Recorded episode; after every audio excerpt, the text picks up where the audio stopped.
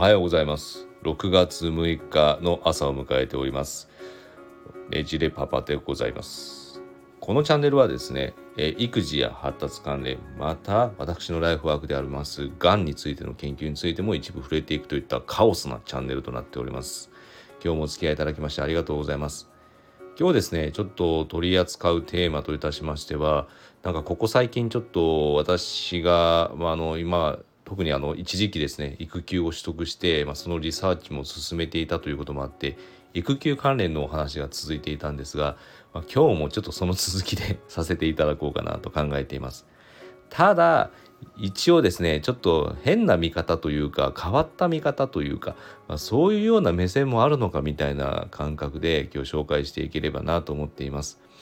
あの私のお伝えするものはですね一応科学的根拠がありそうなものは引用しておりますけれどもただあのまだ分かってないことも当然多いですし解釈は人それぞれというところもありますので、まあ、ここは生温かく聞いていただければ幸いでございます。今日はですねあの男性と女性の、まあ、脳の違いというところもあるとは思うんですけどもあのいろいろと脳の方で神経を使っていくことになるんですが神経の伝達物質またはホルモンの違いといったところに着目をしてこの育児の一番大変な時期である新生時期この時期に男性と女性の認識の違いがどういうところにあるのかっていうところもちょっとベースにご紹介していければなと考えています。よろしくお願いします。とですね、あの、かねてからよく狩猟脳とか最終脳というのがお聞きになった方もいらっしゃるかもしれません。狩猟脳っていうのは、まあ、特にあの昔の古代の際ですねあと例えばマンモスとかがいてまた石器時代とかそういうような時代をイメージしていただければと思うんですけども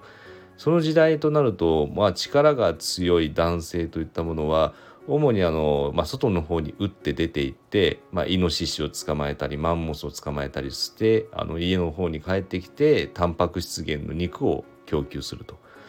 で一方女性の方は、まあ、最終能といいますかあの木の実を拾ったりですとか食べられる野草を探したりしてくるというようなもので、まあ、それで家計を担っていくということになるかと思うんですがここでですねあのいろいろと論文が出ているのはそういう狩りに行くそういう習性のものと、まあ、採集する脳っていうのはちょっと違いがいろいろあるんじゃない？みたいなことが述べられているものがあって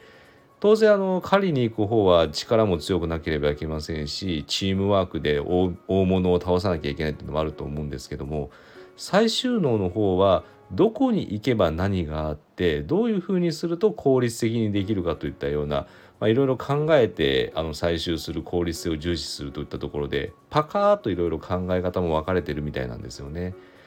でよくあの恋愛本とかですねに出てくると思うんですが狩猟能と最終能。特にあの男性の方は狩猟能だからアプローチもなんかすごいアグレッシブな方がいたりとかあの案外表に出さないけど、まあ、狩りの習性があるので、まあ、そういうものをいろいろ察知して、まあ、うまく適応させていってやれば、まあ、いい恋愛もできるんじゃないかなっていうのが例えられますが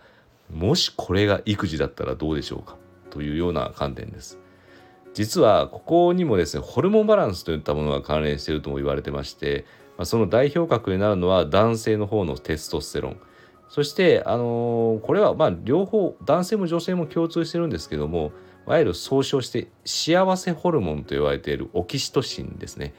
これが、あのー、関わっていると。でオキシトシンというのは頭の視床下部っていうところから出て、まあ、女性の場合であれば子宮筋といったところの収縮に関わるような、まあ、一つのホルモンと言われてるんですが特に女性は妊娠してから出産まででまあ、この幸せホルモンですよね、まあ、ドバドバ出てほしいもんですけどもオキシトシンのピークが迎えられていくということになります。まあ、当然望む妊娠ならということになりますが。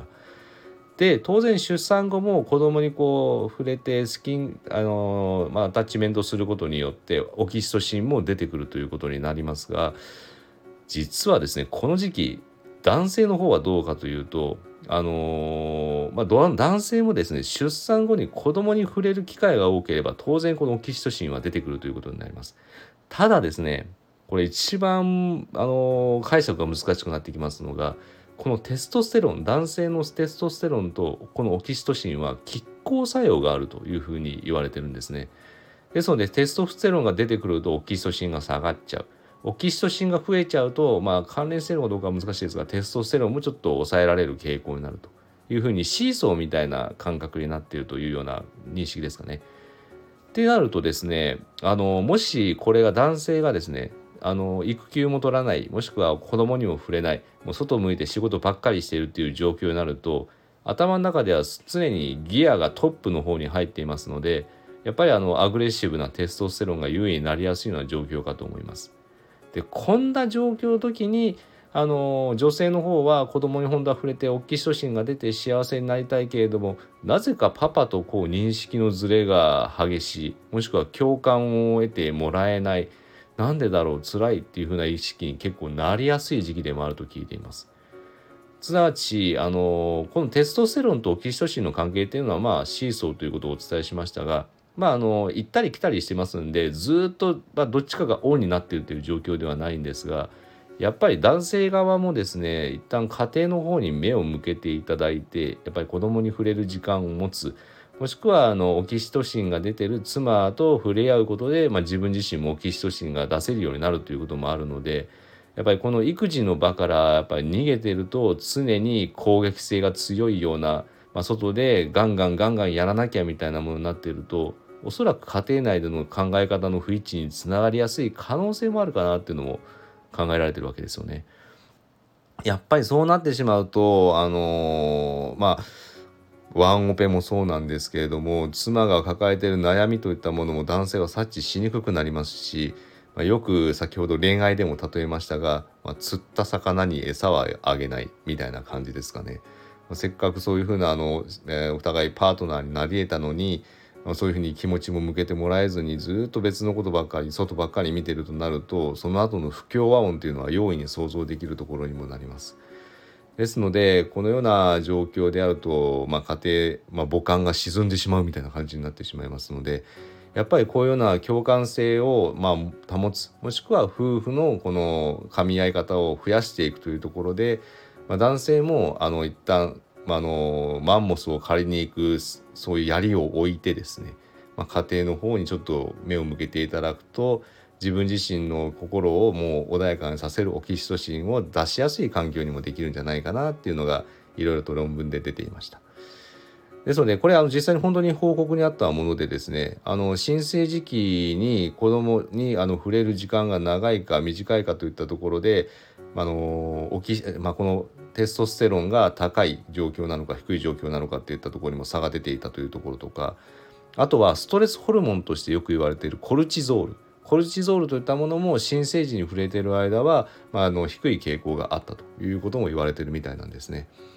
ですのでやっぱりこういうような自分たちの人生の転換期家庭の転換期を迎えるところに、まあ、ボディタッチや、まあ、そういう愛着を得られるような行為行動といったものをつけ積み重ねることによってひょっとするとですね男性の考え方もしくはあのその後の仕事の仕方といったところにも良い影響をもたらす可能性もあったりするかと思いますので是非その準備期間というところで、まあ、育休というものが今推進されていますんでそういうような時期であの自分自身の考え方や新たな力を身につけると一環でですね考えていただいてもいいんじゃないかなと感じましたのでシェアさせていただきました。多分ですね私もあのガンガン仕事してる時とかはあのちょっとつ盲信になりがちなところもありますんでやっぱテストステロンそういう時はガンガン出てたんだろうなっていう自覚は勝手な解釈ではありますが持っていましたでもやっぱりそういう時にあの家に帰ってきてふーと落ち着くような状況になってきた時にひょっとしたらオキシトシンが出てるのかなとも感じますんでそういう時にですねあのなんか幸せな家庭像もしくは子どもたちがいるような環境また愛する妻がいるといった状況になってきて、まあ、お互いパートナーの意識を持つことができればあの、まあ、オンとオフをちゃんと切り分けられるようなあの心の栄養も養っていけるんじゃないかなと感じます。まあ、このようにですねちょっとあの私自身も生活を見直していく必要もあるなと思いますしあの子供との関わり方の一環でこういうものも意識していくと面白そうかなということでちょっと今取り組みを始めているところでもあります。っていうですね、まあ、本当になんか、まあ、いろんな角度から撮ってみればいろんな考え方ができる科学ということにもなりますが、まあ、今回は男性と女性それぞれ持ってる特有のホルモンの影響といったところでお話をさせていただきました。もっともっとあの科学があの進歩していっていろんなことが追求されて分かってきてこういうような我々の生活の日常にですね還元できるようになってくると本当に興味深いところではありますよね。それではちょっとあのまたこういうようなトピックスがありましたら随時紹介させていただきたいと思いますのでその時には、ぜひぜひ聞いていただければと思います。今日も皆様にとって良き一日になることを願って終了させていただきたいと思います。今日も頑張っていきましょう。それでは失礼します。